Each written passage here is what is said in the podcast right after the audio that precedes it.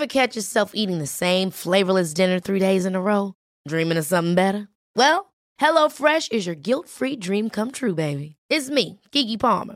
Let's wake up those taste buds with hot, juicy pecan-crusted chicken or garlic butter shrimp scampi. Mm. Hello Fresh. Stop dreaming of all the delicious possibilities and dig in at HelloFresh.com. Let's get this dinner party started.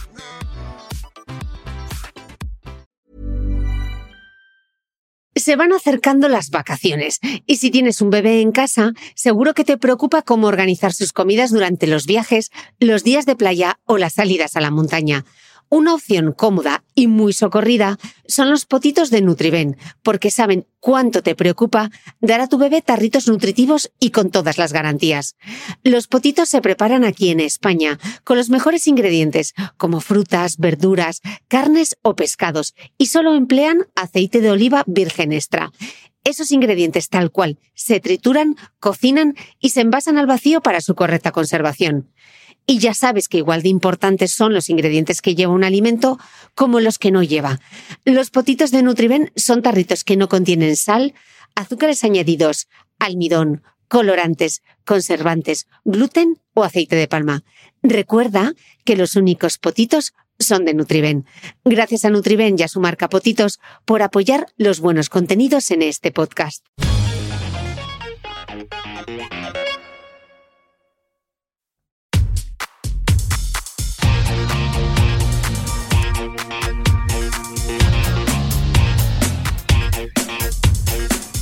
Hola, soy Cristina Mitre, periodista y autora del blog de Beauty Mail. Bienvenidos a mi podcast, donde todas las semanas charlaré con los mejores expertos de la cosmética, la nutrición, el fitness y el bienestar, para que te sientas bien y te veas mejor.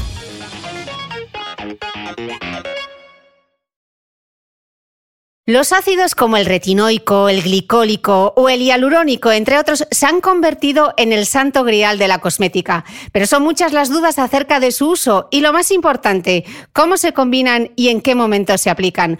Para poner un poco de orden en tu rutina cosmética, hoy vuelve al podcast la farmacéutica y una de las mejores expertas en dermofarmacia de nuestro país, Gema Herrerías, quien acaba de publicar además su primer libro, La Guía Definitiva para el Cuidado de la Piel. Con ella pondremos orden en tu rutina de belleza. Saca papel y boli, porque estoy segura de que hoy tomarás apuntes. Gemma, bienvenida de nuevo al podcast. No puede haber temporada sin una entrevista contigo. Buenos días, Cristina. Un placer volver a compartir este espacio contigo. Em, bueno, Gemma, Hoy vamos a. Mm, este va a ser el típico podcast de apuntar y apuntar y apuntar y apuntar, porque son muchas las dudas que hay alrededor de los ácidos. Y la primera pregunta yo creo que es eh, casi obligatoria. ¿Por qué se han puesto tan de moda?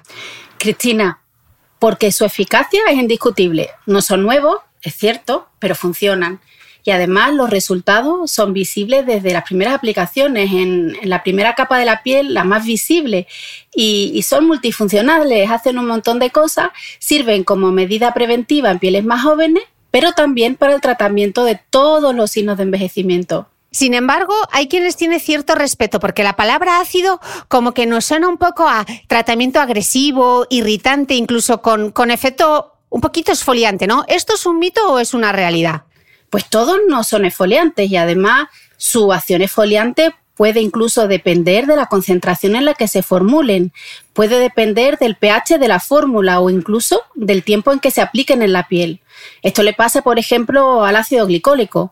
Y hay ácidos también, como el ácido hialurónico, que se llama ácido porque contiene como grupo funcional un ácido carboxílico, pero que no es esfoliante, sino que es humectante en este caso. Gemma, los nutricionistas hablan mucho de un concepto que es el nutricionismo, que no es otra cosa que reducir los alimentos a sus, a sus nutrientes, ¿no? Por ejemplo, eh, las naranjas son buenísimas porque tienen vitamina C. Y no sé tú, pero yo tengo la, sensación o la impresión de que es algo que también está pasando mucho en la cosmética, ¿no? Que en lugar de fijarnos en la fórmula en su conjunto, en la rutina o cuál, o cuál es el objetivo de lo que queremos conseguir, vamos como a la caza y captura del ingrediente cosmético. ¿No es algo así como el ingredientismo cosmético?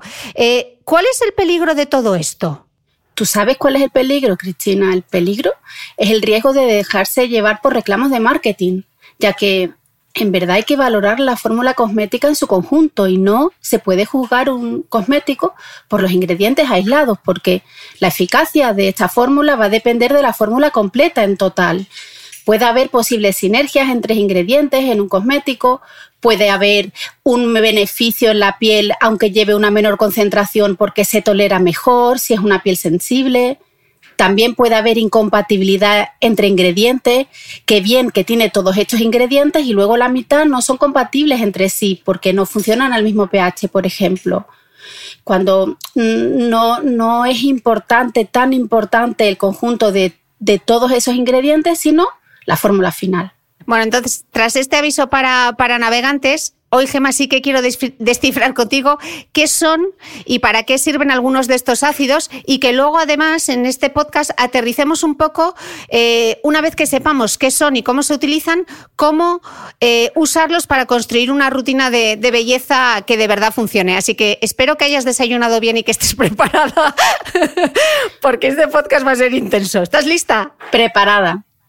Venga, yo he dividido los ácidos, a ver qué te parece. He hecho un primer grupo que he llamado los ácidos que suenan a ácido, pero que no esfolian. Y en mi primer grupo he metido a uno que se habla mucho, que es el ácido ferúlico. ¿Qué es esto del ácido ferúlico? Está muy de moda en formulación, tienes toda la razón. El ácido ferúlico principalmente es un potente antioxidante. También tiene propiedades antiinflamatorias de origen vegetal, pero tiene, tiene bastante eficacia, presenta además propiedades frente a diferentes signos de envejecimiento, como líneas de expresión, elasticidad de la piel. También se puede utilizar como preventivo de la pigmentación porque actúa a nivel de la enzima tirosinasa y inhibe la formación de melanina. Así que en tratamientos antioxidantes, por ejemplo, es muy eficaz. Luego hay, hay, otro ácido que si digo ácido ascórbico, mm, puede que los escuchantes de este podcast no, no, sepan a qué me refiero, pero si digo vitamina C, todo el mundo decir, ah, sí, sí, la vitamina C. Vamos a hacer un pequeño análisis del ácido ascórbico de la vitamina C y tengo como varias preguntas. Eh, primero, ¿para qué sirve exactamente la vitamina C? Es un antioxidante también. Eh, es el antioxidante por excelencia, es la estrella que no puede faltar en prácticamente ninguna rutina cosmética. También, aparte de su función antioxidante, mejora los signos de envejecimiento porque se ha demostrado que consigue estimular la síntesis de colágeno y además no solo la estimula, sino que también previene su degradación, o sea que se puede utilizar como preventivo y como tratamiento. Consigue mejorar el tono de la piel, es despigmentante y también con su uso continuado se mejora la, función barrera. ¿Es el típico ingrediente que está indicado para todo el mundo? O sea, que todo el mundo le puede dar con brío a la vitamina C o no? para todo el mundo, porque en las pieles más jóvenes va a actuar como medida preventiva, como prevención, y en pieles más maduras que presenten signos de envejecimiento, pues va a ser un, tratamiento excelente del estado de la piel. La única excepción, Cristina, que pondría son aquellas pieles más sensibles que en formulaciones que lleven alta concentración de vitamina C y que el pH que requiere esa formulación sea muy bajo, pues pueden irritar la piel. Eh, lo que pasa, Gema, que ahora eh, esto de la vitamina C, como se ha convertido en el santo grial y está tan de moda, eh, es súper difícil escoger una vitamina C. ¿En qué cosas, si tú te tuvieses que, tú tienes una vitamina C estupenda, pero si tú tuvieses que comprar una vitamina C, ¿en qué te fijarías para escogerla? Como comentábamos antes, Cristina, hay que valorar el producto terminado. No es tan importante que lleve más o menos concentración de vitamina C, sino para quién está indicado ese cosmético. Por ejemplo, si es una piel seca que no es sensible, que es una piel resistente, pues lo ideal sería una ampolla de vitamina C que esté estabilizada, que puede ir a alta concentración, pero que esa fórmula final sea nutritiva porque es una piel seca. ¿Qué quiere decir que esté estabilizada? ¿Cómo sé yo si está estabilizada la ampolla? Normalmente em, depende de la forma. Por ejemplo, si yo quiero conseguir un 20% de vitamina C, es muy difícil que la vitamina C pura vaya al 20%, porque como es una molécula muy inestable, se puede oxidar. Y además requeriría bajar mucho el pH para, para que esté estable y no se oxide y entonces sería muy irritante. ¿Qué es lo que hace la industria cosmética? Pues muchas veces hace una suma de vitamina C al 20%, pero porque lleva una parte de vitamina C pura y una parte de un derivado de la vitamina C. Y si suman las dos concentraciones hacen un 20, por lo cual esa fórmula no se va a oxidar tanto, porque cuando se oxida la vitamina C, al final también se pone de color amarillento el producto cosmético y puede amarillar un poquito el poro, ensuciar el poro y, podría perder eficacia. O sea que si se nos ha oxidado, si vemos que el botecito está como oscura esa vitamina C o huele a rancio, mejor no usar, ¿no? Podría haberse oxidado. Siempre hay excepciones, hay laboratorios que han demostrado que a pesar de que el cosmético cambie de color, un ligero cambio de color no afecta a su eficacia, pues nada que decir, pero en general si una ampolla que está destinada para usar en dos aplicaciones la tenemos toda la semana abierta, pues al final de la semana ya no va a tener acción, se va, a ver oxidado y además el poro nos lo va a poner negro. Claro. Has mencionado la palabra mágica. La palabra mágica es pH. ¿Qué es eso del pH? Explícanoslo para que lo entendamos. Mira, el pH realmente mide la actividad del átomo de hidrógeno y lo que nos va a dar la información si es ácido o básica una solución, una solución que además nos vamos a aplicar en la piel. Cuanto más bajo es ese pH, pues más ácida es esa solución y si el pH es más alto, pues es más básica. Es muy importante porque el reto en las fórmulas cosméticas consiguen llegar a un equilibrio entre que esa piel pueda resistirlo, una tolerancia en la piel y una eficacia, porque, por ejemplo, la vitamina C pura requiere que la fórmula cosmética tenga un pH ácido. Pero oye, que no pasa esto con todas las vitaminas C, porque estos ésteres derivados que comentábamos ahora mismo no son pH dependientes, pueden formularse a pH más altos que la vitamina C pura, por ejemplo. Porque claro, la piel también tiene su propio pH, ¿no? Claro, la piel tiene su propio pH, normalmente está rondando a un pH de 5, 5 y algo, va a depender también de la zona corporal y de algunos estados de la piel. Hay algunas situaciones en las que el pH puede variar, pero en general, si hiciéramos una media, pues rondaría un valor de aproximadamente de 5. Y estos ésteres, por ejemplo, se pueden formular de 4 a 6 y ser estables con una muy buena tolerancia en la piel. Porque cuanto más bajo es el pH, más nos puede picar, ¿no? Más nos puede sensibilizar la piel, ¿no?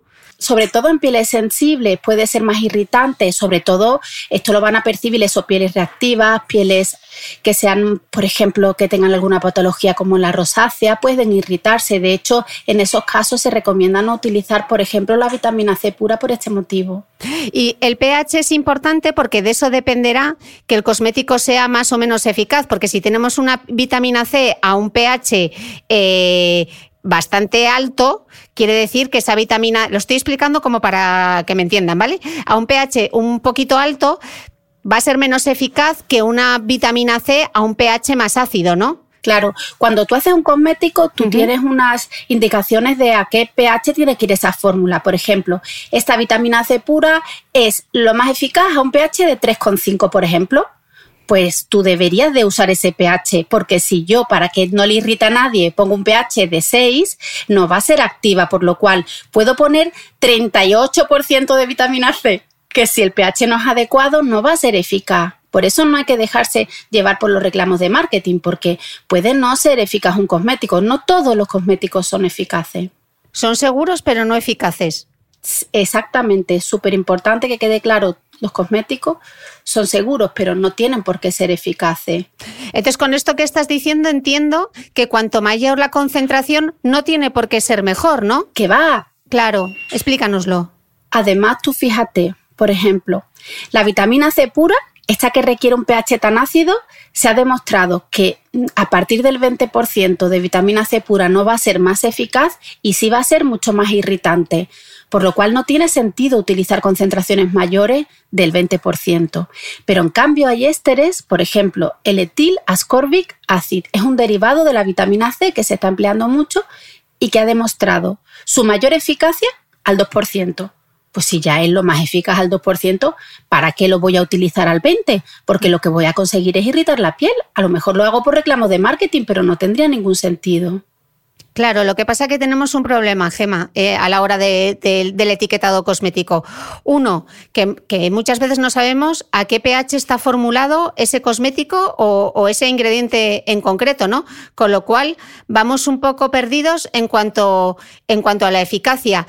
Y dos, que muchas veces tampoco sabemos qué porcentaje lleva. A veces lo utilizan como reclamo, como reclamo y a veces no. Entonces es muy difícil guiarse. ¿Qué, pistas nos puede dar, por ejemplo, el INCI, la etiquetita del cosmético que viene por detrás? Mm. La verdad es que si tú no has formulado el cosmético, no eres el laboratorio fabricante, te falta parte de la información, ya es lo que te quiera eh, decir el laboratorio. Por eso tanto se valora ahora, sobre todo en redes sociales como Instagram, la transparencia, la honestidad de los laboratorios, porque tú quieres saber lo que realmente te estás aplicando. Sí que puedes tener intuición por el prestigio del laboratorio, por el precio del producto, o sea, y por el efecto que veas en la piel. Sí que puede haber algunos parámetros, pero el listado de ingredientes, el INCI, nos da información, por ejemplo, si la vitamina C va formulada como una vitamina C pura, que aparecería como un, por ejemplo, un ascorbic acid, o aparece otro nombre que sea un derivado de la vitamina C, que hay un montón de nombres, ascorbiglucósido, ascorbilpalmitate, el acid, hay un montón de sinónimos de la vitamina C, por lo cual si por ejemplo reivindica un 25% y yo veo en el listado de ingredientes la vitamina C pura, el ascorbic y veo otro tipo de vitamina C, me puedo imaginar que lleva la combinación de las dos pero no sabré el pH si no lo reivindica, ni tampoco sabré la concentración de cada uno. Es que no lo puedes saber, porque el orden del listado de ingredientes va en orden ponderal y tú puedes tener una idea, pero no puedes saberlo 100%, es muy mm. difícil. Por eso a veces cuando hay personas que opinan en redes sociales, le falta información. Si no tienes toda la información, es mejor no opinar porque puedes equivocarte. Claro, entonces en lugar de ir a comprar una vitamina C haciendo un acto de fe, si tú te tuvieses que comprar una vitamina C que no fuese la tuya, ¿en qué te fijarías para decir, esta es buena? Hombre, tú sabes que yo soy fanática de la cosmética en la farmacia y los laboratorios farmacéuticos a mí me da muchísima garantía, laboratorios que tienen más de veintitantos años, treinta años de aval científico, entonces ahí pues no vas a poner en duda la eficacia de ese cosmético. Si te mueves en esta línea de cosmética dermatológica de la farmacia, con un rango de precio que además es razonable para el valor del producto, yo creo que ahí no te vas a equivocar. Ahora evitaría reclamos de comprar por internet eh, vitaminas C a un precio súper baratos porque a mí, la verdad, como formuladora me, me, me, crearía un poquito de incertidumbre el por qué es tan económico el cosmético, porque las cosas cuestan lo que cuestan y si lleva alta concentración de un ingrediente que tiene un aval científico, pues te va a costar dinero, no puede costarte mm, menos de 10 euros una vitamina C ni, casi que menos de 20. Eh, Gema, ¿cómo, ¿cómo, incluiríamos la vitamina C si decimos que es un ingrediente que pueden utilizar todo tipo de pieles? Eh, ¿Cómo sería la manera perfecta de incluirla dentro de una rutina de belleza?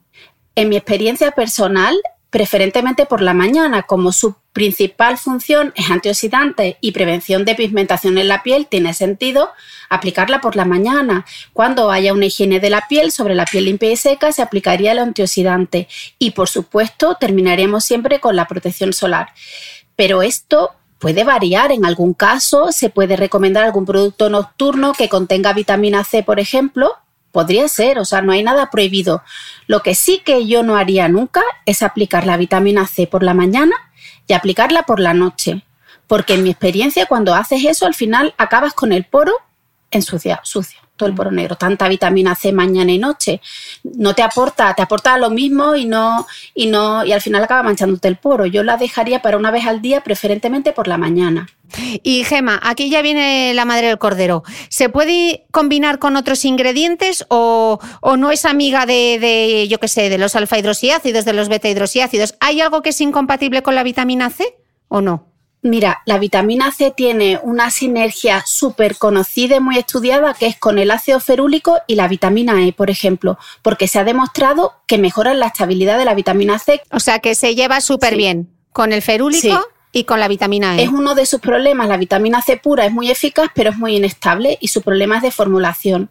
Con los ésteres no pasa esto. Los ésteres están mucho más estabilizados y son amigos de muchos ingredientes y se pueden formular prácticamente con, por el rango de pH que tienen con muchísimos otros ingredientes. Pero, por ejemplo, se desaconseja formular la vitamina C con el ácido hialurónico. Hablamos de la vitamina C pura. O sea, la ascórbico, ¿no? Gema, perdona. O sea, vitamina C, cuando hablamos de ácido ascórbico, muy bien, con ferúlico y con vitamina E. Pero si hablamos de ácido ascórbico, o sea, la vitamina C pura, con el hialurónico. Con el hialurónico no se debería de, de formular porque el pH, si es menor de 4, se puede degradar por hidrólisis. Entonces no tendría mucho sentido porque como poder poder tú puedes poner en un cosmético todo lo que te apetezca con reivindicación de marketing, pero si luego el producto no va a ser eficaz, no tiene ningún sentido mm. hacer eso. Mejor ponérselo aparte, es decir, ponerte tu serum de vitamina C y ponerte encima tu crema con hialurónico. Ok, vale, pero no la misma fórmula. Eh, ¿Hay alguna textura que para ti em, sea especialmente buena eh, como vehículo para la vitamina C? ¿Alguna que tengas favorita? ¿Mejor en ser un mejor en crema, mejor en ampolla? Yo creo que depende también del tipo de piel y de la rutina que te vayas a organizar, porque si tienes una piel seca o está deshidratada, pues o te pones un serum encima de una crema o mejor póntela en textura crema. Pero el inconveniente de las cremas, sobre todo las que vienen en tarro abierto, es la posible oxidación de la vitamina C al tener el tarro abierto. Entonces, mejor en un serum cerrado, en un vial de una unidosis. Pero claro, depende también de, la fórmula, porque los ésteres hemos dicho que son más estables que la vitamina C pura. Y las pieles grasas suelen preferir los serums muy ligeros, que prácticamente muchas de estas pieles grasas se ponen el serum antioxidante y ya directamente la protección solar. Bueno, menudo repaso que le acabamos de pegar a la vitamina C. Estábamos hablando ahora de los ácidos que no suenan ácido, eh, los ácidos que suenan a ácido pero que nos folian, el ferúlico y el ascórbico, la vitamina C. Y ahora te quiero preguntar por los ácidos que son humectantes. Entonces, primero explícame qué, qué es un humectante. Bien, los humectantes son aquellos que van a aumentar el contenido de agua de la piel en las capas más superficiales, en lo que es el estrato córneo se llaman agentes higroscópicos porque son capaces de retener y captar el agua y van a mejorar el contenido de agua en, la superficie de la piel, pero además de aumentar ese contenido en agua, van a, perder, van a evitar lo que se llama la pérdida de agua transepidérmica, es decir, van a evitar que el agua se pierda a través de la epidermis, de la capa más superficial de la piel. Entonces, con esto que me estás contando, entiendo que no es lo mismo la piel seca que la piel deshidratada, ¿no? ¿O no? Exactamente. Una piel deshidratada tiene de forma transitoria irreversible, reversible, una alteración de la función barrera protectora y presenta falta de luminosidad, falta de agua, obviamente, esas estrías tan características de deshidratación que se hacen visibles en la piel como si fueran finas líneas, los poros, los poros se ven abiertos, pero no redondos como cuando está la piel muy grasa, sino que se aprecian alargados. Hay muchas veces incluso descamación.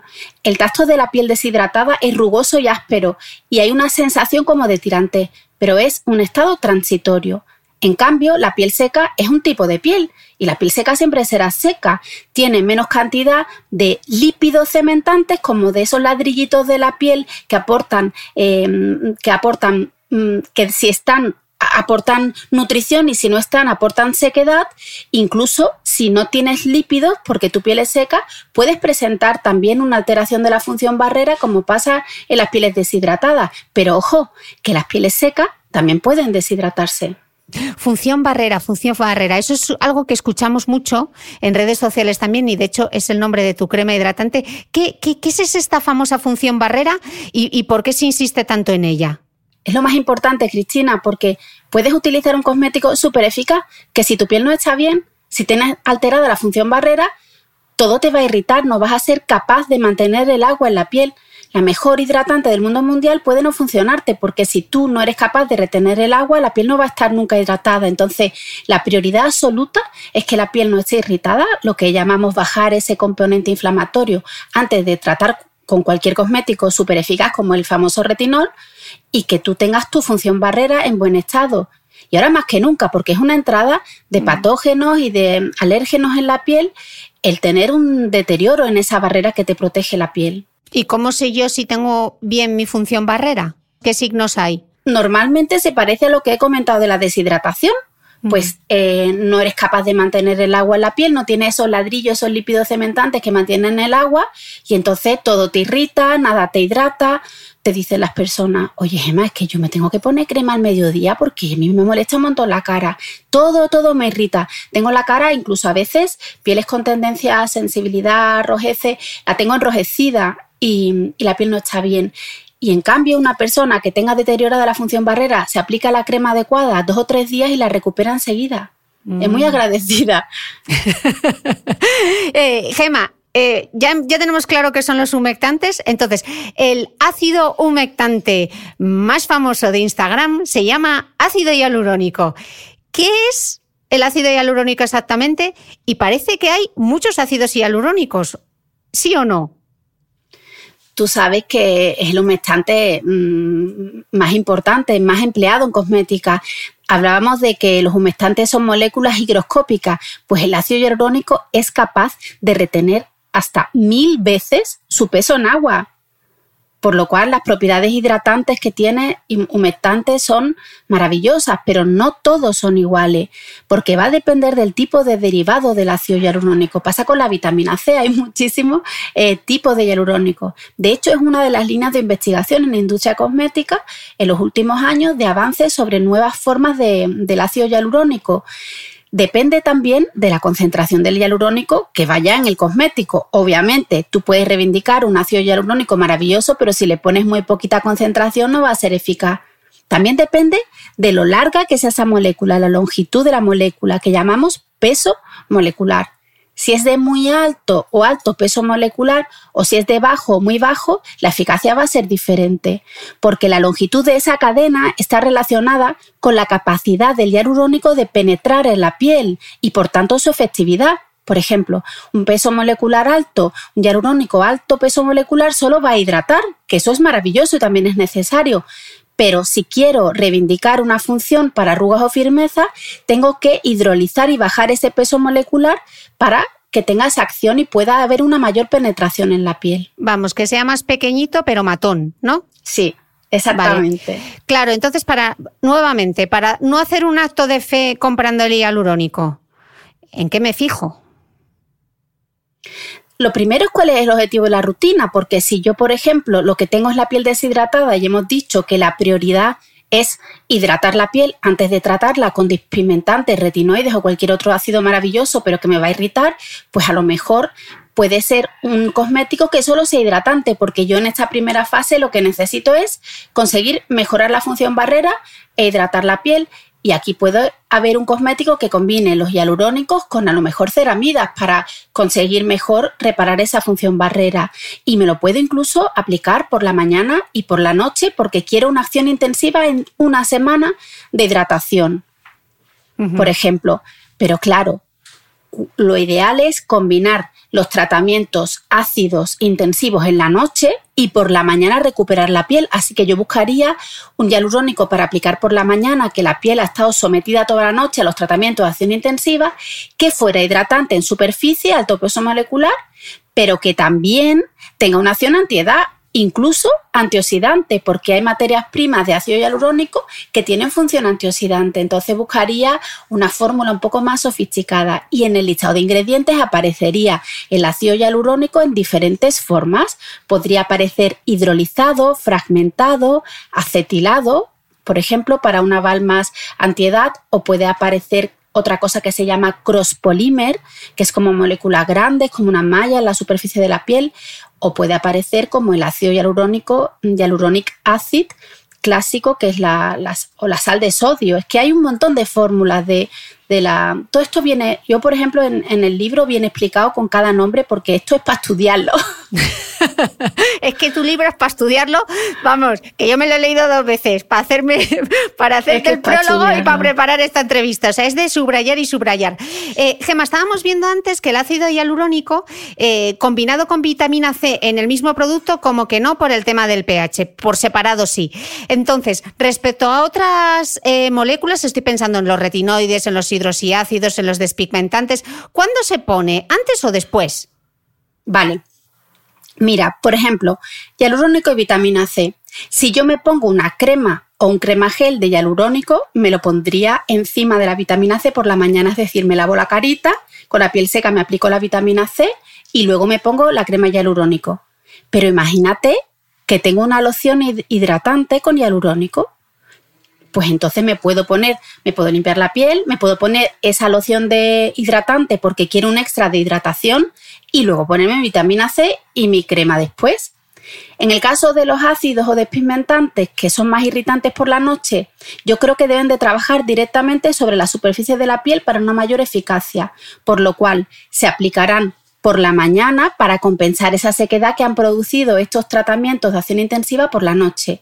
Pero oye, también si veo que son muy irritantes o mi piel lo necesita, puedo hacer lo que se llaman transiciones. Yo me puedo poner el retinol tres noches y dos noches, por ejemplo, una mascarilla con hialurónico o un serum o una crema. Se pueden alternar.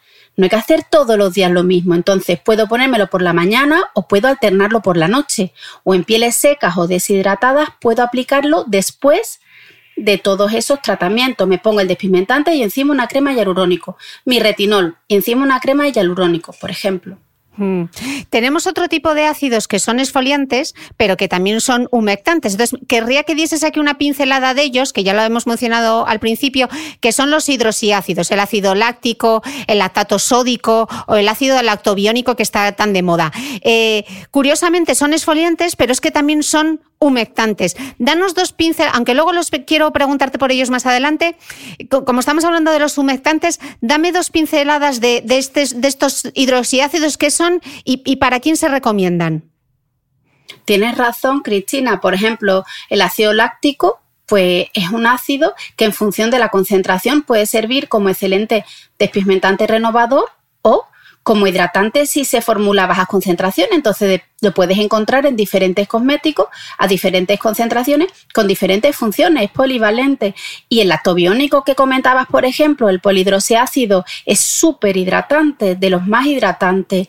Yo creo que si quieres luego comentamos, eh, da mucho juego y la tolerancia en la piel en general es buena además. Vale. Eh, bueno, en esta masterclass que nos estamos marcando ya hemos visto los ácidos que suenan ácido pero que no esfolian. Eh, pues estoy haciendo un resumen, ¿eh? El ácido ferúlico y el ácido ascórbico, la vitamina C. Los ácidos que son humectantes, como por ejemplo el ácido hialurónico. Y ahora entramos ya en esos ácidos que lo que hacen son despigmentar, que atacan las manchas. Eh, un, dos, tres, respondo otra vez. El ácido acelaico, que este está súper de moda. ¿Qué es? Nos encanta. Nos encanta el ácido acelaico y todos sus derivados. Es maravilloso porque es que es ideal en pieles que sean grasas, con rojeces y con manchas. Que hay personas que dices, ¿y qué ingrediente puedo seleccionar para esta persona que tiene una piel reactiva con rojeces? que tiene seborrea, que tiene la piel grasa y que tiene pigmentación, pues el ácido acelaico es, la estrella, obviamente, depende de la forma y de la concentración. Tiene propiedades despigmentantes porque actúa a nivel de melanina, del pigmento de melanina y de los melanocitos, o sea, inhibe la tirosinasa, por lo cual va a evitar la formación de pigmentación como medida preventiva. Oye, podemos pensar en pieles que tienden a mancharse, manchas tipo melasma, pero también como prevención en pieles, por ejemplo, que estén en, embarazo, embarazadas y que tienen más tendencia a la pigmentación. Y, también posee una acción frente al melanocito, una acción citotóxica. Entonces, tiene una función de, inhibir la pigmentación y mejorar el aspecto de las manchas, pero también, como comentábamos, se borregula. Entonces, aplicas el ácido acelaico y consigues controlar ese brillo, ese sebo en la piel. Es además bacteriostático, por lo cual se suele emplear en fórmulas para, acné porque evita la la alta concentración de, bacterias en, la piel que pueda llegar a lesiones inflamatorias de acné, pero es que también es antioxidante, que es una molécula que hace muchas cosas y por sus propiedades antiinflamatorias también mejora mucho las pieles sensibles, pieles con rojeces. Vamos, que sirve para toda la fórmula. O sea que, eh, una pregunta, Gemma, decíamos antes que la vitamina C es como, como el santo grial. ¿El ácido acelaico puede estar en esa misma liga entonces para todo tipo de pieles? También. También. Sí, sí. Absolutamente. De hecho, eh, la vitamina C es maravillosa y la incorporamos en muchas rutinas, pero oye, podríamos eh, hacer una rutina con un antioxidante que no fuera la vitamina C. No solo existe la vitamina C. Una persona, por ejemplo, como comentábamos, que tenga la piel grasa, que tenga rojeces y que tenga manchas, se puede beneficiar del ácido acelaico por todos estos motivos por la mañana con su protector solar, por ejemplo. ¿Y, y el acelaico se lleva mal con alguien o es amigo de todo el mundo? Es inestable, es difícil de formular realmente, pero, pero bueno, eh, yo evitaría que estuvieran fórmulas con muchísimos ingredientes. Obviamente depende de la concentración y depende también de la forma. Cuando se formula como aceloglicina, que es un derivado del ácido acelaico con glicina, bien lo sabes, es muy estable, es mucho más fácil de formular. El ácido acelaico puro, que además viene en polvo, es difícil, difícil, ¿eh? Y suele ir en la fórmula a concentraciones cosméticas máximas de un 10%, no, no se puede aplicar, o sea, no se puede formular como cosmético a más del 10% a día de hoy y no suele llevar, puede llevar algún extracto vegetal adicional, pero no suele llevar muchos ingredientes porque es difícil de formular, sí. Vale, Gema, eh, además del ácido acelaico, que parece maravilloso, dentro de los despigmentantes he escogido otro que es el ácido cógico. ¿Qué nos dices? El ácido cógico es un clásico, lleva empleándose muchísimos años en formulación. También, aparte de despigmentantes, antioxidantes y hace esa acción despigmentante por otro mecanismo de acción diferente, porque es curioso como no todo, todos los, los ingredientes cosméticos, aunque tengan el mismo efecto, tienen el mismo mecanismo por el que lo hacen. En el caso del ácido cógico es muy conocido que, inhibe la tirosinasa, evita la formación de melanina, ese pigmento que da color a las manchas, pero lo hace porque la acción del cobre y además también inhibe otra, otra enzima, la tirosina quinasa, o sea, tiene un mecanismo de acción más complejo, pero en general tiene una buena tolerancia en la piel y sabes que se suele formular conjunto con otros ingredientes, por ejemplo, con el ácido glicólico o, por ejemplo, con otros despigmentantes para mejorar la, acción, porque cuando hay una pigmentación es importante utilizar despigmentante, pero es indispensable también utilizar esfoliante. Ok. Gemma, aunque tengo un podcast entero dedicado a los retinoides con la doctora Cristina Eguren, que dejaré, por supuesto, en las notas del podcast, que ya sabéis que podéis encontrar en mi blog de beautymail.es, vamos a hacer, Gema, el mega resumen, la mega chuleta, mm, esos apuntes que nos robarían todo el mundo en el colegio y en la universidad. Porque vamos a hablar del ácido estrella el retinol, porque si hay un ingrediente de moda en redes sociales es este. Gema, ¿esta fama es merecida o no? Fama muy merecida totalmente, porque es que el retinol no entiende de edad, no entiende de tipo de piel, ni entiende de presupuesto, ni de pieles perezosas que quieren utilizar pocos productos, que casi todo el mundo lo necesita y casi todo el mundo se puede beneficiar de sus propiedades. Yo creo que todos tenemos que poner retinol en nuestra vida y es que prácticamente en la mayoría de las rutinas, Cristina. Gema, vamos a hacer un pequeño resumen porque hablamos de retinol, pero no todos los retinoides son iguales. Entonces, me gustaría que nos explicases cuál es la diferencia entre el ácido retinoico, la tretinoína, el retinaldehído y el retinol. Haznos un pequeño resumen de cada uno de ellos y por qué es importante entender las diferencias. Bien, creo que lo que tienen que saber las personas que vayan a emplear estos ingredientes es que la actividad del ácido retinoico es eh, la mayor, pero también es el más irritante. Entonces, no todas las pieles necesitan ácido retinoico, hay otras opciones, porque aunque es el más activo, después mm, es el más irritante la, tolerancia del ácido retinoico es la peor, pero también tengo que decir que depende de la concentración. Es que son muchos factores que hay que tener en cuenta a la hora de decidir cuál es el mejor retinoide en cada caso. El retinaldehído es interesante porque es como un metabolito intermedio entre el retinol y el ácido retinoico. Entonces, cuanto menos pasos tengamos desde el retinol al ácido retinoico, parece que va a haber una mejor tolerancia en la piel. Lo que es verdad que hay menos fórmulas disponibles en el mercado con retinaldehído que, por ejemplo, con retinol, que es ampliamente formulado. Y la verdad es que en general, si se sabe elegir el retinoide adecuado, y no es necesario recurrir a concentraciones altísimas, pudiendo tener buenos resultados en la piel. Bueno, aquí llega el quid de la cuestión, que es el tema de la concentración. Entonces, para no caer en los cantos de sirena del marketing cosmético, vamos a ver si hoy conseguimos descifrarlo. Entonces, Gema, mi pregunta. Eh, ¿Cuál es la máxima concentración de retinol que se puede encontrar? Mira, ¿sabes que cuántas personas me preguntan que por qué no formulo un retinol más concentrado?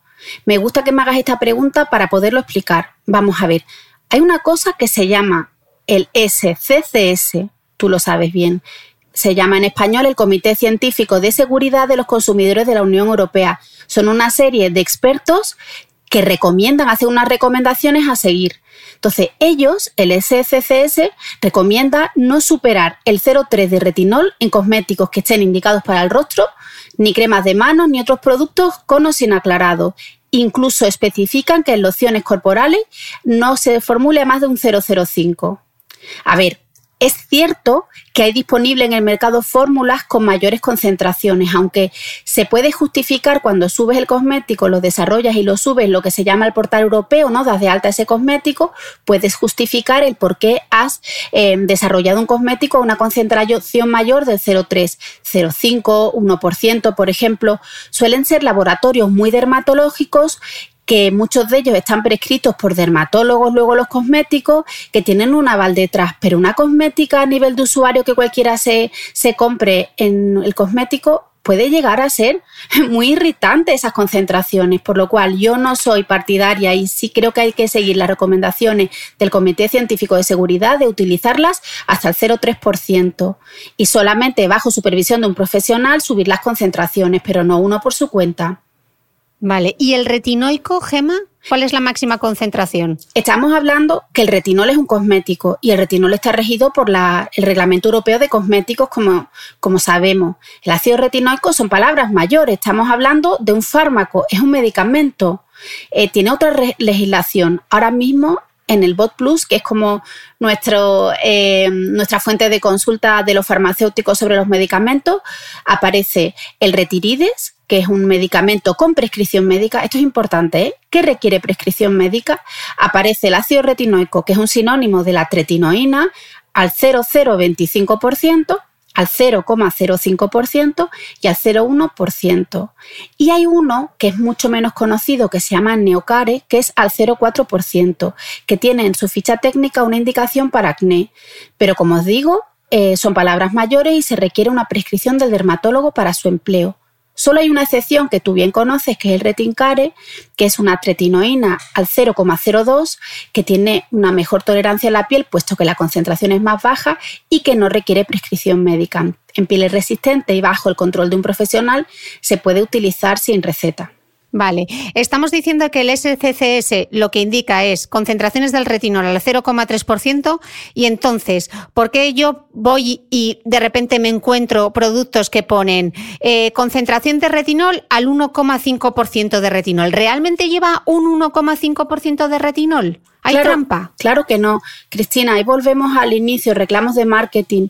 Es que no especifican que sea retinol puro, juegan con la trampa, reivindican un 1% de retinol cuando realmente no es retinol puro, sino un derivado del retinol o contiene un complejo de una solución al 1,5 que lleva retinol con otro ingrediente pro-retinol. Ahora se ha puesto de moda los retinol-like o pro-retinoles y entonces se combinan y se hace un complejo a esa concentración. Eso me parece que no es honesto ni transparente por parte de la industria elaboradora yo creo que no se debería de hacer. Habría que reivindicar siempre cuál es la forma del retinoide y que realmente si el retinol puro va al 0,1 no es un 1,5, por ejemplo, ¿eh? no lo hablo de ningún producto en concreto, hablo en general. Ya. Entonces, Gema, leyendo la mente del que nos está escuchando, ¿qué diferencia habría entre un retinol al 0,25% y un ácido retinoico al 0,025%? Ay, Cristina, que me he leído tantos estudios este año para hacer el libro que tengo todos los estudios en la cabeza. Escúchame, que hay un estudio, esto es en serio, ¿eh? que demuestra que ambos inducen los cambios celulares y moleculares similares, con la ventaja de que el retinol tópico no provoca la irritación típica del ácido retinoico. A ver, quiero explicar que esto es bueno en el sentido que si un usuario quiere por su cuenta usar retinol, que sepa que un retinol al 0,25 o al 0,3 va a ser eficaz pero si tiene una piel resistente, sí puede utilizar un ácido retinoico, pero si no la tiene resistente, que sepa que va a tener resultados con un cosmético. Y además volvemos a lo mismo, es que, es que todas las pieles no necesitan un ácido retinoico y el retinol es eficaz, que es un poco el mensaje, y se puede conseguir, se puede demostrar conseguir una alta eficacia de cosméticos también. Mom deserves the best, and there's no better place to shop for Mother's Day than Whole Foods Market. They're your destination for unbeatable savings, from premium gifts to show-stopping flowers and irresistible desserts. Start by saving 33% with Prime on all body care and candles. Then get a 15-stem bunch of tulips for just $9.99 each with Prime. Round out Mom's menu with festive rosé, irresistible berry chantilly cake, and more special treats. Come celebrate Mother's Day at Whole Foods Market. Life is full of awesome what ifs, and some not so much, like unexpected medical costs. That's why United Healthcare provides Health Protector Guard fixed indemnity insurance plans to supplement your primary plan and help manage out of pocket costs. Learn more at uh1.com. ¿Sabías que los bebés son capaces de autorregularse y comer lo que necesitan? Hasta el primer año, la leche ha de ser su alimento principal, bien sea lactancia materna o artificial, y poco a poco podrán ir probando diferentes texturas y alimentos. Ahora, con buena temperatura, a todos nos gusta salir más de casa, y en verano pasamos mucho tiempo fuera, en la playa, la montaña o recorriendo el mundo. Si tienes un bebé que ya ha empezado con la alimentación complementaria, para esos momentos puedes contar con los diferentes tarritos que ofrece Potitos. Hay recetas para bebés desde 4 y 6 meses y solo llevan ingredientes como frutas, verduras, carnes o pescados que se trituran y se envasan tal cual. Los potitos de Nutrivel son tarritos seguros, fáciles de conservar y transportar, ya que no necesitan refrigeración, tan solo mantenerse en un lugar fresco. Se calientan en microondas o al baño María, sin conservantes ni azúcares añadidos. Gracias a Nutriben y a su marca Potitos por ser nuestro mecenas del mes.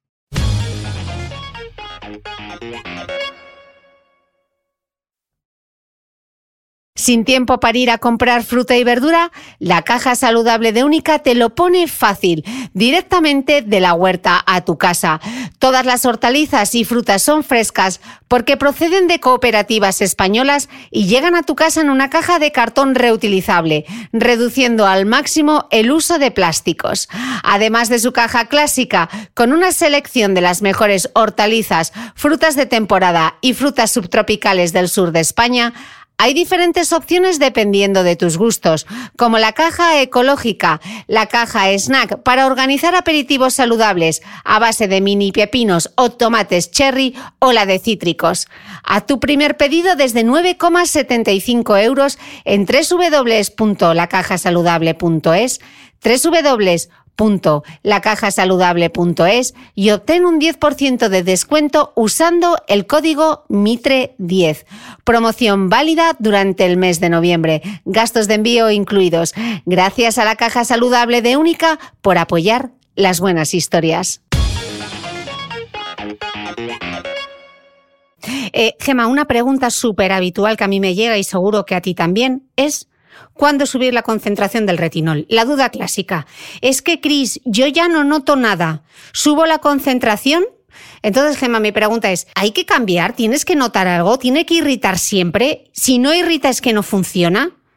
¿Por dónde empiezo? Bien, me gusta tu pregunta y a mí también me la, me la hacen continuamente. En primer lugar, lo primero que hay que hacer antes de cambiar es haberte retinizado.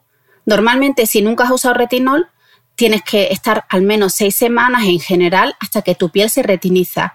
Entonces, una vez que tú te has acostumbrado al retinol y ya no te irrita, no te provoca una irritación en la piel, es cuando podrías plantearte em, cambiar. Pero ¿qué pasa? Los estudios señalan que tienes que estar al menos tres meses utilizando un retinoide para obtener los máximos beneficios. Así que aunque no te irrite ya porque te has retinizado, paciencia y al menos está tres meses con el mismo retinoide. Lo que puedes hacer es aumentar la frecuencia de uso. Si empezaste em, con tres veces a la semana, pues aplícalo seis, siete veces a la semana, pero no tienes por qué cambiar. Y luego también va a depender del grado de exposición solar. Eso marca muchas veces que aunque tu piel sea resistente y tú pudieras dar el salto a una concentración mayor, no lo hagas porque llega el periodo de verano y vas a estar expuesto al sol y no tienes ninguna necesidad de utilizar a tanta concentración ningún tipo de, de retinoide. Pero es verdad que a veces la solución, fíjate, Cristina, no está en subir mucho la concentración de retinol, sino en cambiar la rutina, por ejemplo, y si en vez de subir la concentración de retinol incorporas un peeling químico semanal, y dos noches en semana, adicional al uso de ese retinol que te va fenomenal, utilizas un peeling químico toda esa noche. Puede ser una buena opción, no todo es subir la concentración, porque a mayor concentración también tienes más probabilidades de tener la piel más irritada. Entonces, Gemma, pensando en la gente que quiere iniciarse con el vamos a hacer dos grupos, las que se los que se quieren iniciar con el retinol y los que quieren pasar ya al grupo de avanzados. Entonces, para los que se inician con el retinol, ¿tú qué les recomendarías? Así una recomendación genérica. Lo primero, sabes lo que es, ¿no? Utiliza protector solar. Yo te digo, de verdad, ¿eh? que todavía me encuentro personas que están utilizando retinoides a altas concentraciones y no ven indispensable el protector solar porque como no están en la playa, y esto es, es incompatible, no puedes usar un retinoide o un ácido de alta concentración si no vas a utilizar un protector solar. Luego no obsesionarse con las concentraciones, que puedes tener máximos beneficios en una rutina. Es que al final, igual que hablamos de que los ingredientes no valen, que hay que valorar las fórmulas completas, lo mismo pasa con la rutina. No es ponerte un retinoide altísima concentración si tu rutina no es adecuada, pues vas a tener la piel mejor si combinas un antioxidante por la mañana como la vitamina C, una crema con ácido hialurónico y ceramidas y una protección solar 50. Y puedes mantener ese retinoide a esa concentración, pero aumentar la frecuencia o combinarlo con un peeling químico, por ejemplo. No todo es esa obsesión. Y luego que las pieles sensibles, pues no pueden utilizar muchas veces el ácido, bueno, no pueden utilizar el ácido retinoico en, en general, ¿eh? En general, y, deben utilizar eh, moléculas que se toleren mejor y a menores concentraciones o con menor frecuencia. Lo importante es otra es que lo de las frases míticas está muy de moda, la tuya de lo que la cara no es negociable, la protección solar, y la de, es que el otro día lo hablábamos en redes sociales y me hizo muchas gracias, la de la doctora María Jesús Lucero, a la piel hay que darle lo que necesita, o la doctora Ana Molina, menos es más, vienen a cuento, o sea, es que son eh, claves. La progresión según tolerancia, se te ha olvidado. También, esa es tuya. Y también, y también, pues son frases míticas que definen un poco la línea y que a veces nos obsesionamos con las concentraciones de los ingredientes y todo no es eso. Hay que valorar qué necesita la piel y si esa piel está sensible, la prioridad va a ser mejorar la función barrera y no va a ser utilizar un retinoide maravilloso y muy concentrado, pero que nos va a irritar mucho la piel. Y para alguien que ya esté acostumbrado a los retinoles, en lugar de eh, subir la concentración, que parece que es el siguiente paso, lo que tú dices, ¿no? Optar por un peeling químico o, o probar otro tipo de ingredientes que no siempre tiene que ser ir a por la máxima concentración, ¿no? Como si pasases de pantalla. Claro, no en todos los casos. También es verdad que hay pieles que se meten dentro de las pieles que no son sensibles, que son resistentes y que tienen una característica. ¿Sabes cuál es, Cristina? Que tienen el estrato córneo, lo que es la capa superficial de la piel, muy gruesa. Y entonces se pongan lo que se pongan y se enteran. Pero es que esas seguramente no tengan una solución en un cosmético de venta libre, es que tengan que ir al dermatólogo o al médico estético para que les haga un tratamiento médico mucho más intensivo peeling láser y un montón de técnicas que hacen los dermatólogos y los médicos estéticos para esas pieles tan resistentes. Bueno, ¿sabes qué? Se me acaba de... Tengo que compartirlo porque este es como un momento boticario con sus canciones. Has dicho lo de retinízate al principio y me estoy acordando de la canción de Ana Belén, la de Contamíname. Re retinízate, mézclate conmigo. A partir de ahora, cada vez que escuchamos el retinízate, a mí me va a sonar esa melodía en la cabeza. Esta nos la apuntamos también. Ay, Dios mío. retinízate. Oye, Gema, eh, duda habitual. Retinoides y rosácea. Porque aquí hablamos en este podcast, en ese podcast con la doctora Eguren, como ella decía que con, las rosáceas, eh, ella incluso está utilizando retinoides para precisamente mejorar esa función barrera. Eh, ¿Qué recomendación darías tú? Muy interesante. Hay muchos dermatólogos que llevan ya muchos años prescribiendo en sus consultas retinoides para rosácea. La piel con rosácea es una piel complicada. Es una piel que requiere el abordaje por un profesional y más si va a utilizar retinoides. Cuando he hecho el libro, he estado estudiando mucho, me he leído bastantes libros y bastantes artículos sobre el tema y en general parece que el consenso es utilizar los retinoides en las rosáceas que tienen piel grasa, porque tú puedes tener rosácea y tener una piel seca o una piel grasa. Hay como diferentes tipos de rosácea. Las rosáceas de piel grasa es muy característico que tengan eh, pápulas y pústulas como si fueran granos de acné. De hecho, muchas veces se pueden, se pueden confundir y por eso eh, se, se requiere la derivación al dermatólogo para su diagnóstico. Entonces, para este tipo de piel grasa rosácea con pápulas y pústulas es donde realmente se suele seleccionar el uso de los retinoides. ¿Por qué? Porque tienen una acción seborreguladora, porque tienen una acción antiinflamatoria. Entonces, habría que usarlos de por vida porque esta característica de la piel es crónica y cursan brotes y siempre se podrían beneficiar estas pieles de los retinoides. Entonces, no deben de emplearse sin el control de un profesional, pero sí se pueden beneficiar estas pieles grasas con rosácea de los retinoides si se saben implementar bien. Entonces, sí que están indicados, pero yo creo que nadie debería con rosácea ir y comprar online por su cuenta un retinoide y venga a probar. No, debería de asesorarse por un profesional que le hiciera un seguimiento para, para, esa piel, pero sí se pueden obtener buenos beneficios. De hecho, es que ya es tradicional hace muchísimos años que los dermatólogos prescribían la isotretinoína vía oral que es como un retinoide vía oral, con receta por supuesto, para estos casos y daba muy buenos resultados, así que lo están haciendo también por vía tópica. Mm. Estabas hablando antes, mencionabas el tema de la exposición solar y de la protección solar con todo el tema de los retinoides y suele haber una dura muy habitual que me gustaría que, respondiésemos y es la diferencia entre fotosensible y fotosensibilizante, porque mucha gente eh, con el tema de los retinoides y del retinol es como el retinol provoca manchas. Explícanos, danos respuesta, Gema provoca manchas, no provoca manchas, que es fotosensible, fotosensibilizante, que son términos diferentes. Es muy frecuente que se confundan ambos, ambos términos, ¿eh? Incluso yo he escuchado a profesionales confundirlo. A ver, una sustancia fotosensibilizante es aquella que produce una reacción en la piel que no es normal cuando se expone al sol en esa zona. Esa piel está en reacción reacciona con la luz ultravioleta, puede ser natural o puede ser artificial, y se provoca una reacción anormal cuando está esa sustancia en la piel o incluso cuando tomamos esa sustancia vía oral. En cambio, una sustancia que sea fotosensible es que esa sustancia, por ejemplo la vitamina C, debe de protegerse de la luz porque se puede alterar, se puede en este caso, por ejemplo, oxidar en contacto con la luz y perder su efecto o llegar incluso a ser irritante. Entonces, una sustancia fotosensibilizante es aquella que te pones en la piel o te tomas vía oral, tomas el sol, y te provoca una reacción anormal y una sustancia fotosensible es aquella como la vitamina C que se oxida en contacto con el aire y la luz, entonces debe de estar en un envase opaco en una zona que no le dé el sol. Entonces los retinoides eh, son fotosensibilizantes, pero no provocan manchas, ¿no? ¿Es así? Es que realmente aparece en la ficha técnica del medicamento cuando son los retinoides medicamento, porque los cosméticos realmente a las concentraciones que se emplean no, van a dar una reacción de fotosensibilidad, los retinoides medicamento aparece en vía oral como incluso un efecto secundario del medicamento raro. Es decir, normalmente no provocan reacciones de fotosensibilidad como se cree, lo que pasa es que como son irritantes, sobre todo al inicio del tratamiento, la piel queda como más desprotegida al inicio, pero es un estado transitorio, que si tú vas a ir a tomar el sol tres semanas a la playa, pues no empieces con el retinol esas tres semanas. Pero si tú llevas todo el invierno usando retinol, puedes continuar utilizando retinol, porque cuando la piel está retinizada, la piel no solamente no está irritada, sino que está mejor, se mejora la función barrera y tu piel reacciona mejor a la exposición al sol. Obviamente va a depender de que te pongas una protección solar adecuada por la mañana, porque si no te vas a proteger bien del sol, mejor que no uses retinoides en verano.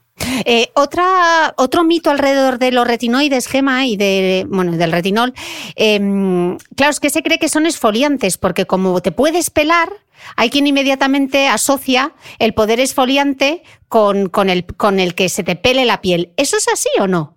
¿Es esfoliante o no es esfoliante? Los, los retinoides renuevan, aumentan la renovación celular. De hecho, su capacidad Em, despigmentante eh, va en función de esa capacidad de renovar esas escamas de células muertas que son los cornocitos que llevan los pigmentos de melanina. Entonces, claro que tienen esa acción renovadora, pero mucho más esfoliantes son los alfa-hidroxiácidos, por ejemplo.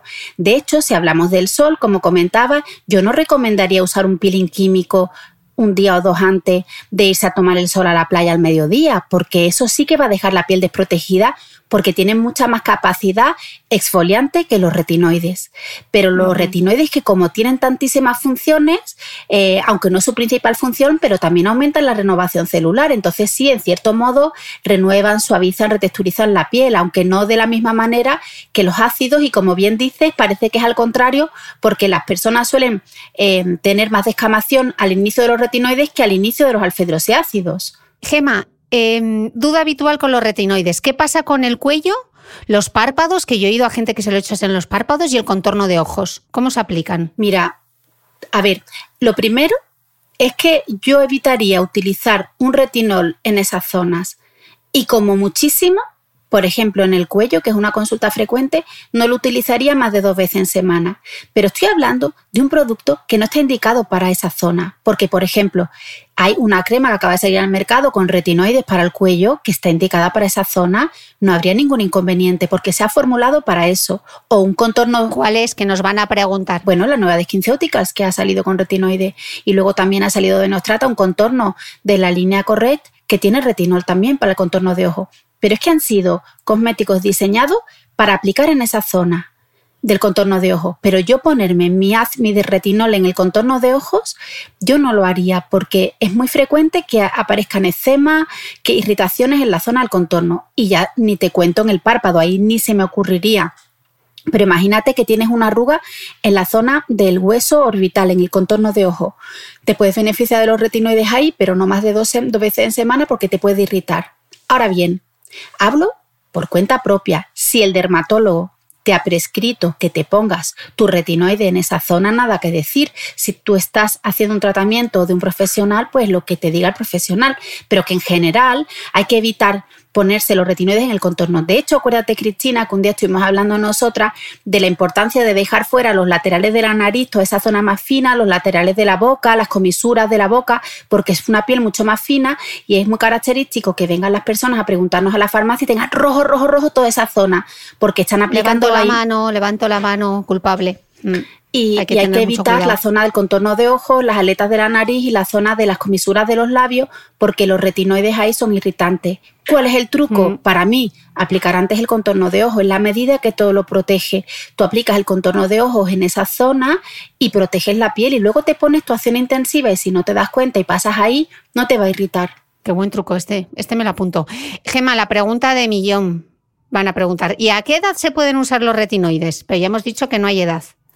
Claro, em, realmente nosotros a la hora de, recomendar los cosméticos nos vamos a orientar por la edad aparente en el sentido de que lo necesite la piel o no, volvemos a lo mismo, darle a la piel lo que ella necesita, no me da igual la edad cronológica, cómo ha estado sometida a la radiación solar, qué envejecimiento tiene, pero es verdad que pieles jóvenes se pueden beneficiar de los retinoides porque tengan acné o tengan melasma, que son manchas muy frecuentemente aparecidas por embarazo o por toma de anticonceptivos orales. Entonces, puede mm. necesitar pieles jóvenes retinoides. Normalmente no son solo los retinoides, son cosméticos que llevan retinoides más otros ingredientes para acné o retinoides más otros ingredientes para pigmentación en la piel. Oye, o alternarlos. De hecho, en pieles más jóvenes se puede utilizar el retinol, por ejemplo, mm, tres meses, tres veces en semana, y en una piel madura todas las noches, todo el año, por ejemplo. Contraindicado en el embarazo, recordémoslo, aunque bueno, yo creo que... Es un poco exageración, porque ahora, claro, hay una serie de páginas web de lactancia que la gente te dice, las personas, yo lo he consultado y dice que es apto. Vamos a ver, eh, nunca jamás se ha demostrado que un cosmético sea teratogénico, porque los cosméticos penetran, no se absorben como los medicamentos, pero parece sensato. Si alguna vez se demostró que los retinoides vía oral provocaban en el malformaciones en el feto, pues parece sensato que durante esos meses de tu vida no te pongas retinoides. Que yo piense que va a pasarle algo a tu bebé, yo no lo pienso, pero que real porque son cosméticos y no se absorben, pero mm, parece sensato evitarlo. Y sobre todo por un motivo, Cristina, ¿tú sabes lo que le pasa a las pieles embarazadas? Que con los cambios hormonales se alteran mucho y se irritan. Entonces, todavía tienes más probabilidades de que te irrite el retinoide si estás embarazada. Pues cuando termines el embarazo y la estancia, ya tendrás toda la vida para utilizar los retinoides. Gema, Estábamos hablando de los retinoides, del ácido retinoico, eh, del retinaldehído, y ahora se ha puesto de moda eh, un ingrediente que se llama bacuchiol. ¿Lo he dicho mal o lo he dicho bien? Bacuchiol. Ahí tenemos una montada, dice la doctora María Jesús Lucero, que es bacuquiol. Bacuquiol. Ah, sí, porque sí, bacuquiol. para que nos entiendan, he escrito bacuchiol. Eh, ¿Qué, es esto? ¿Es igual de eficaz que el retinol o no? Mira, en Andalucía le cambiamos el nombre a todos los laboratorios, a todos los ingredientes. Yo digo bacuquiol, pero no sé. Mira, es un, un, retinol natural, un fitorretinol. Se extrae de una semilla de una planta que se llama la Soralea corifolia. Y lo que pasa es que se ha demostrado que activa los mismos receptores que los retinoides. Tiene una estructura química totalmente distinta, pero parece que tiene la misma vía de acción con las ventajas de que tiene una alta tolerancia, no es irritante como el ácido retinoico, por ejemplo, que es apto en embarazo y lactancia y es apto también en verano porque no es irritante. Entonces, es ideal para pieles sensibles. Obviamente, no vamos a obtener los resultados del ácido retinoico, pero es que la ventaja es que se está formulando combinado con retinol y, por ejemplo, no sé, eh, entonces, ¿puedo decir alguna marca o no, Cristina? Sí, sí, claro, claro. Mira, lo vamos a poner todo en las notas del podcast. las líneas de las skin drops de Endocare nuevas están formuladas con el bacuquiol y retinol al 0,1, por lo cual han demostrado que actúan en sinergia. El retinol es más eficaz, el retinol al 0,1 puro con el bacuquiol, que si se usara solo el retinol al 0,1 pero es menos irritante, tiene una mejor tolerancia y yo, por ejemplo, las he recomendado mucho este verano de mantenimiento o al inicio después del verano. Sabes que hay personas que en verano por miedo... Las despigmentantes, ¿no? Son, porque hay dos, hay unas antioxidantes y hay otras despigmentantes. Sí, hay varias referencias. Esto lo tienen las que tienen. El segundo paso se llama soft pill, que son las, las de mm, las antioxidantes, no las illuminating, las Endocare Skin Drops, Illuminating, no, esa lleva el... Uy, qué lío, las Balas, es que hay cuatro referencias. También tienen las de noche, las que tienen el soft peel y otras que se, llaman Pigment Balance también. Es que son nombres complicados. Luego lo pondremos en las notas del podcast, que no se preocupen. Pero son, son muy interesantes y, lo, y lo combinas con una mejor tolerancia. Y lo que te iba a comentar así rápido, que me ha pasado por si le pasa a más personas, por miedo al sol, hay personas que dejan el retinol y que lo malo es que si lo dejas completamente y te estás tres meses de vacaciones, te desretinizas y cuando pasa el verano tienes que volver a retinizarte. Y entonces hay personas que lo que hacen es esa transición otra vez a volver a los retinoides intensivos y a lo mejor en septiembre empiezan con este tipo de fórmulas con retinol más baja concentración y luego ya se pasan a, un a uno más concentrado. Retinízate. Eh, Gema, después del retinoide, si yo noto la piel tirante, ¿me puedo poner una hidratante o no? Vamos a ver. Eh, si tú, y esto es muy de Bauman, hidratas, hidratas e hidratas, así lo dice tres veces, tú vas a conseguir eh, una mejor tolerancia a los retinoides, obviamente, sobre todo al inicio. Entonces, es como una especie de trampa, lo que llama farmacia senante, que es muy gracioso, el método sándwich, que, es, oye, me pongo incluso antes del retinol el hidratante y así no me irrita para empezar a acostumbrar la piel al retinol, sobre todo en pieles que no estén acostumbradas o sean más sensibles. Pero esto puede disminuir la frecuencia de la eficacia del retinol. Yo preferiría mejor a la mañana siguiente ese extra de hidratación para compensar esa sequedad en la piel de la noche de los tratamientos con retinoide o transición, es decir, oye, por una noche en semana o dos, en vez del retinol, me pongo una mascarilla hidratante. Pero en pieles secas o deshidratadas, tu pregunta tiene una respuesta afirmativa, es decir, si tengo la piel seca y me pongo un retinol, pues no me queda otra que ponerme una crema encima cuando haya penetrado completamente, porque si no, voy a notar la piel tirante. Ahora lanzo un reto porque no buscamos los retinoides en la textura adecuada para que no tengamos que hacer esto. Por ejemplo, una crema de retinol, en vez de un gel que sea muy astringente. En general, em, también la piel se acostumbra y si tú compensas por la mañana, como por la noche te aplicas el producto y te vas a dormir, tampoco hace falta poner tantos cosméticos. Yo creo que muchas veces aplicamos más cosméticos de los que nuestra piel necesita. Gema, nos gusta mucho la niacinamida, que nos vas a explicar qué es y qué ocurre con la niacinamida y los retinoides, porque aquí creo que no son best friends, ¿no? No, no, al revés, al revés. Al revés, perdón. pero te voy a decir por qué. Mira, te lo voy a explicar que no ha entrado en el detalle. Mira, ¿qué es lo que pasa cuando tú empiezas con el retinol? Cuando tú inicias un tratamiento con retinol, se empieza a perder el agua a través de la piel. Ese agua transepidérmica que comentábamos. Hay una alteración de la famosa función barrera, porque disminuyen las ceramidas. Esto pasa cuando empiezas con el retinol. Si tú combinas el retinol con la niacinamida en el mismo cosmético o lo combinas en la misma rutina, la niacinamida, ¿qué hace? Estimula la síntesis de ceramida, por lo cual te va a ayudar a que te irrite menos el retinol. Pero es que además la niacinamida le pasa como al ácido acelaico, que hace de todo y también es antiinflamatorio, tiene propiedades antiinflamatorias, dentro de lo con cosméticos antiinflamatorios, pero ayuda a una mejor tolerancia. Entonces, sin duda, si utilizas un retinol con niacinamida o si en tu rutina combinas retinol y niacinamida, vas a tener eh, una retinización mucho más progresiva y lo vas a tolerar mejor. Entonces, para cualquier usuario que lo quiera hacer por su cuenta, esto es importante. Distinto es que tú vayas a un dermatólogo y te ponga un retinoide muy concentrado, muy irritante, porque está buscando este profesional esa irritación de la piel, que ahora es la tendencia, ¿no? Cuanto más te irrite, más beneficio de los retinoides. Pero eso es para hacerlo con un profesional, para hacerlo tú en tu casa, mejor utiliza el retinol con la niacinamida y no, no te irrites tanto la piel.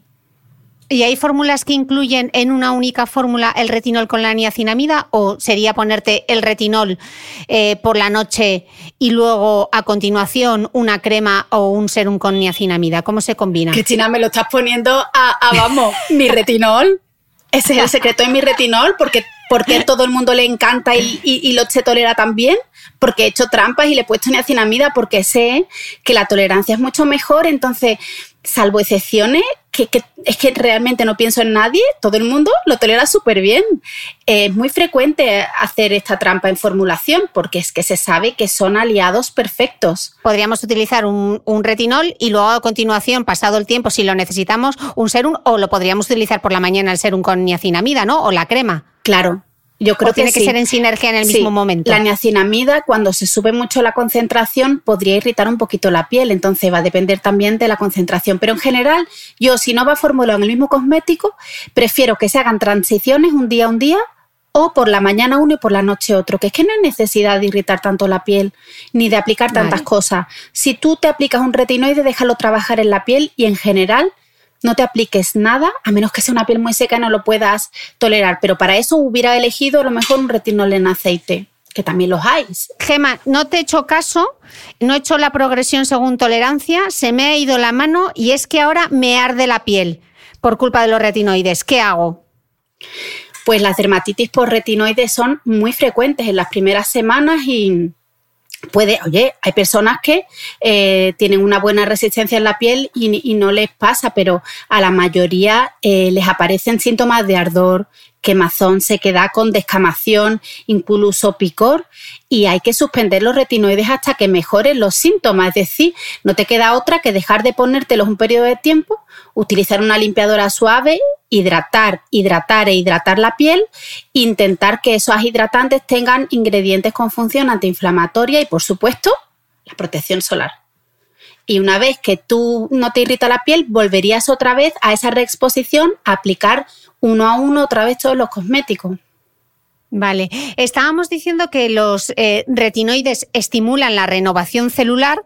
Entonces, si estimulan la renovación celular, ¿es necesario esfoliarse? Y si es así, ¿cómo, cuándo y con qué?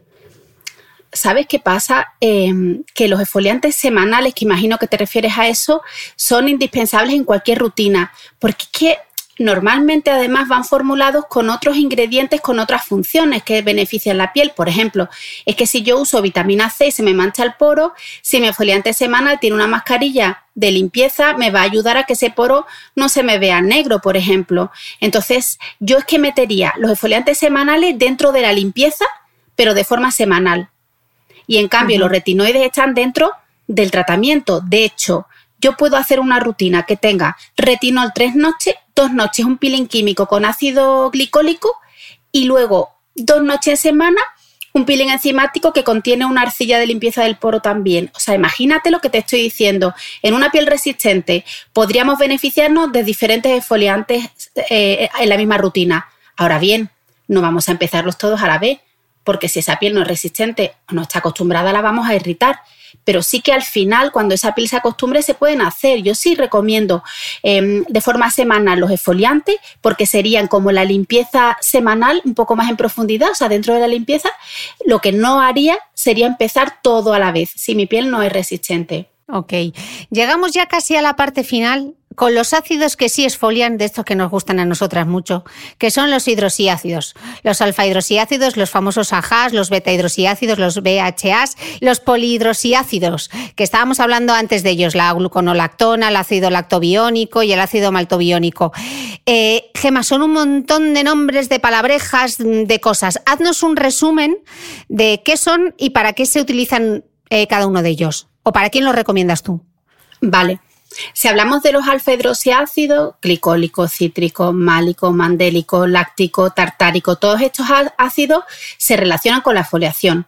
Tienen propiedades exfoliantes, ya lo has comentado antes, a nivel epidérmico, en la superficie de la piel y van a acelerar esa renovación de las células de la piel y van a em, disminuir la unión de esos conocitos, de las células muertas, por lo cual se aumenta esa foliación, suavidad, luminosidad de la piel, pero también lo bueno es que no solo hacen eso, también mejoran el aspecto de las líneas de expresión y también de la pigmentación, es decir, también tienen una función despigmentante por esa acción renovadora, incluso el, ácido glicólico y el, y el, ácido láctico se ha demostrado que esos dos también actúan a nivel de la formación de melanina, de la tirosinasa, es decir, son despigmentantes. Y además, algunos hidratantes, no comentamos antes lo del ácido láctico, también, por ejemplo, incluso los polihidroxiácidos que comentas, esa gluconolactona, maltobiónico, lactobiónico, tienen función antioxidante. Y además también sabes lo que hacen, mejoran la función barrera. Son hidratantes, antioxidantes y mejora de la función barrera los polihidroxiácidos. También hay muchas fórmulas muy interesantes. Y luego el ácido salicílico es el representante en cosmética de los beta hidroxiácidos, es una maravilla. Tú además yo sé que eres fanática del salicílico. El ácido salicílico es poco soluble en agua, por lo cual tiene una mejor capacidad de penetrar en las zonas más seborreicas de la piel, como son los poros, los famosos poros, y entonces seborregula, mantiene el poro limpio, es libre de imperfecciones, ideal en pieles grasas con tendencias neca dos veces al día, pero a lo mejor una piel seca que utilice eh, mucha vitamina C se puede beneficiar tres noches en semana, por ejemplo, no tanta frecuencia.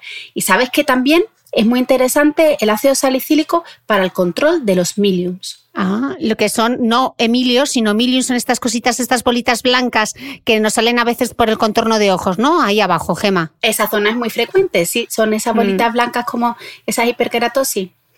Gema, entonces, ¿qué texturas son las más interesantes para estos ácidos y en qué momento de la rutina deberíamos incorporarlos?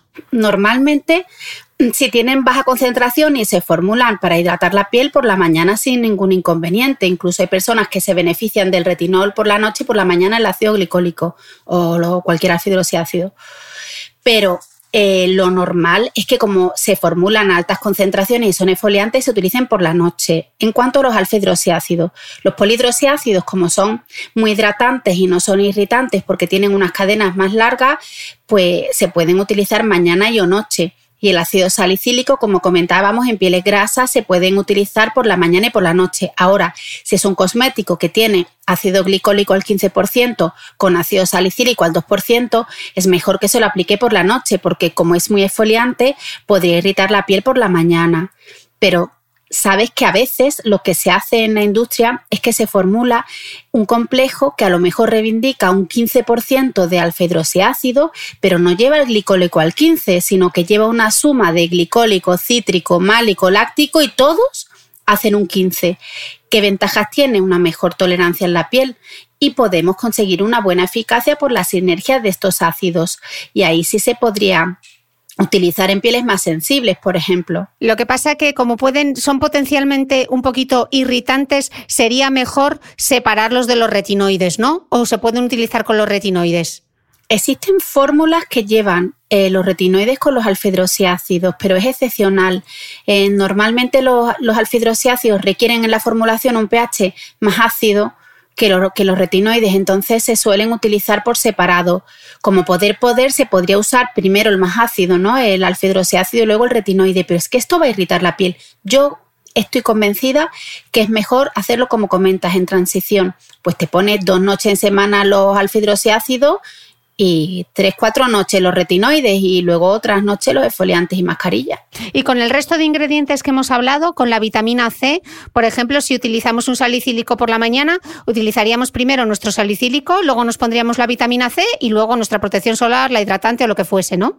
Claro, si es una loción, por ejemplo, con ácido salicílico, se aplicaría directamente porque además nos interesa esa acción sobre el poro directamente y luego pondríamos el antioxidante, que además incluso podría ser una ampolla, media ampolla de, de vitamina C y luego la protección solar o la hidratación y la protección solar. Sí, sí, las combinaciones son múltiples. Lo que es importante, que no hace falta ponérselo todo en la misma rutina a la vez, que se pueden hacer ciclos y transiciones y que a veces es más sensato aplicar unas cosas por la mañana y otras por la noche y no todo junto por la noche porque no vamos a tener mejores resultados utilizando tantos cosméticos a la vez ya el segundo o tercero que te pones no te va a hacer nada, en mi opinión. Vale, Gema, para poner un poco de orden, porque sí que es importante en el orden en el que se aplican los, los cosméticos.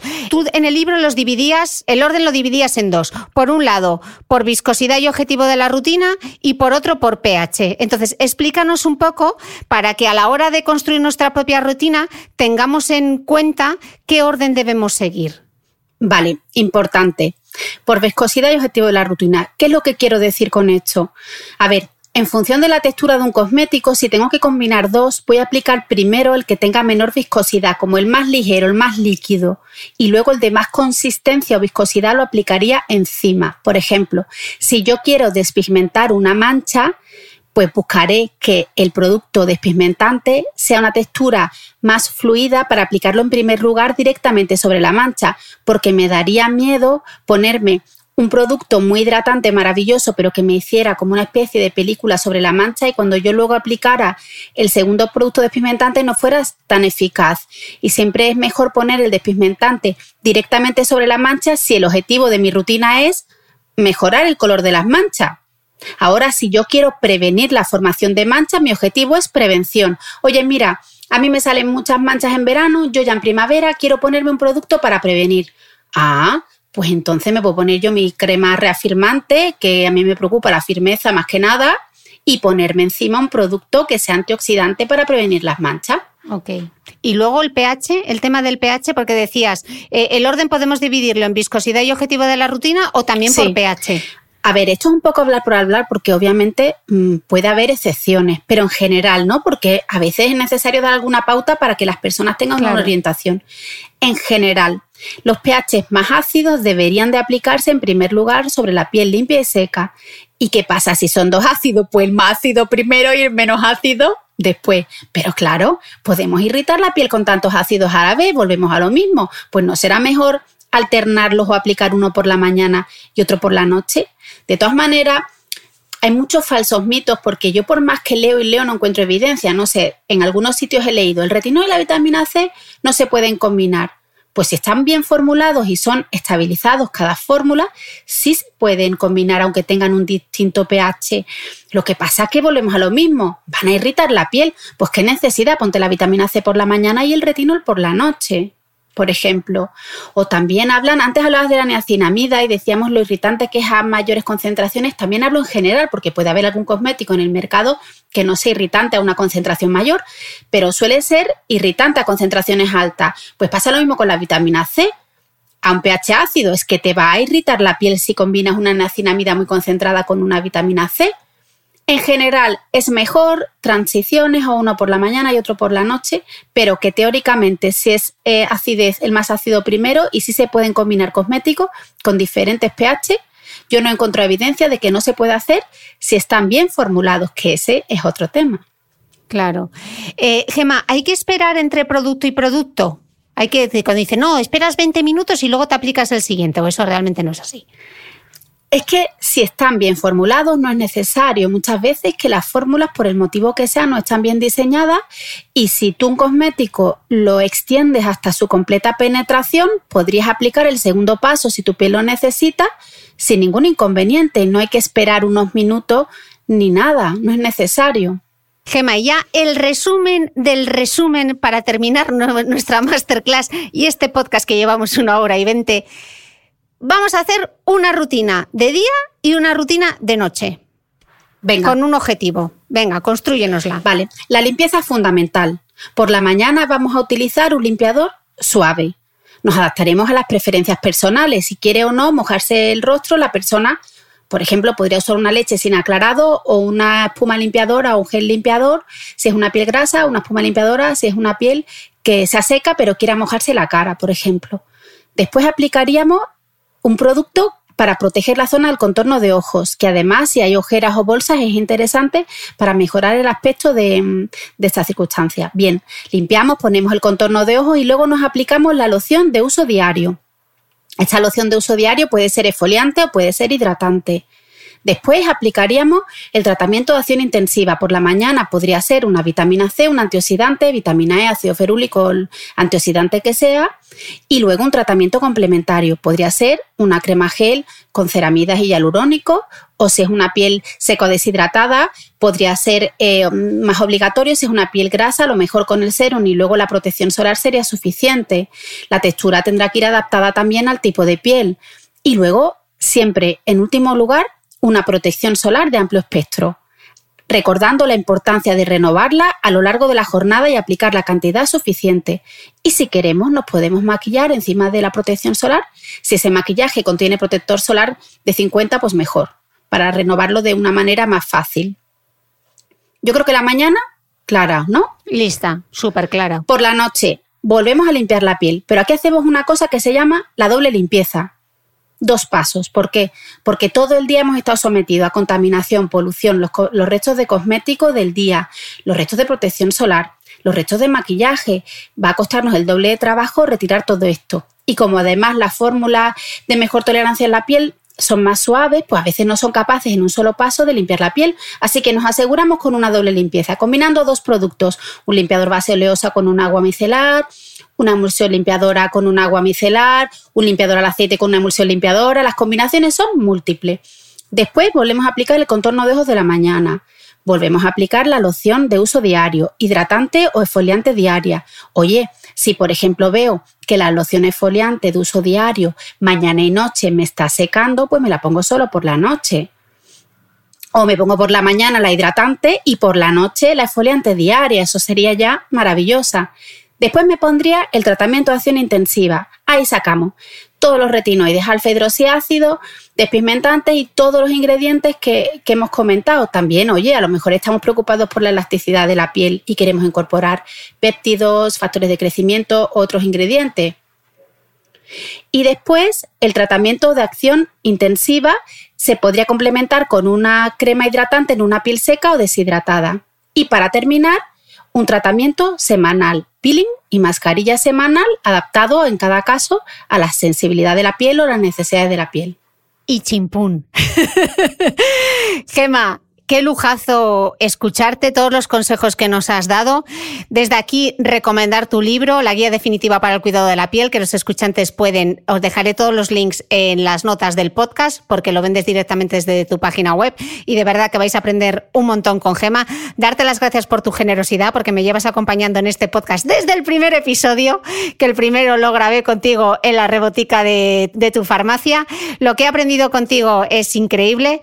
Muchísimas gracias voy a pedir a Gema, porque sé que vais a querer, su lista de productos de las últimas cosas que ha probado que le han llegado a la farmacia, porque antes estabas hablando de las Skin Drops de Cantabria, pues esas cosas que, has probado y que te han gustado. Así que lo dejaré. Todos los productos recomendados por Gema estarán en las notas del podcast, que ya sabéis que podéis encontrar en mi blog www.thebeautymail.es y darte las gracias, gracias, gracias, gracias, gracias.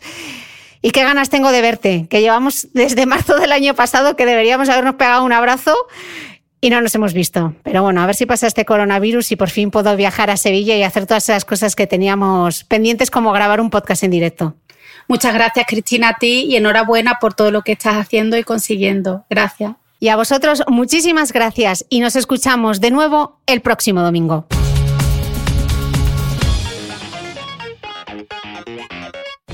No olvides que todas las notas de este capítulo están en mi blog de beautymail.es. Además, si no quieres perderte ninguna entrevista, suscríbete al podcast de Cristina Mitre en tu reproductor de podcast habitual. Y un último favor, si me escuchas en Apple Podcast, regálame unas estrellas y déjame una reseña, porque así ayudas a que este podcast siga creciendo. Muchas gracias y nos escuchamos de nuevo el próximo domingo.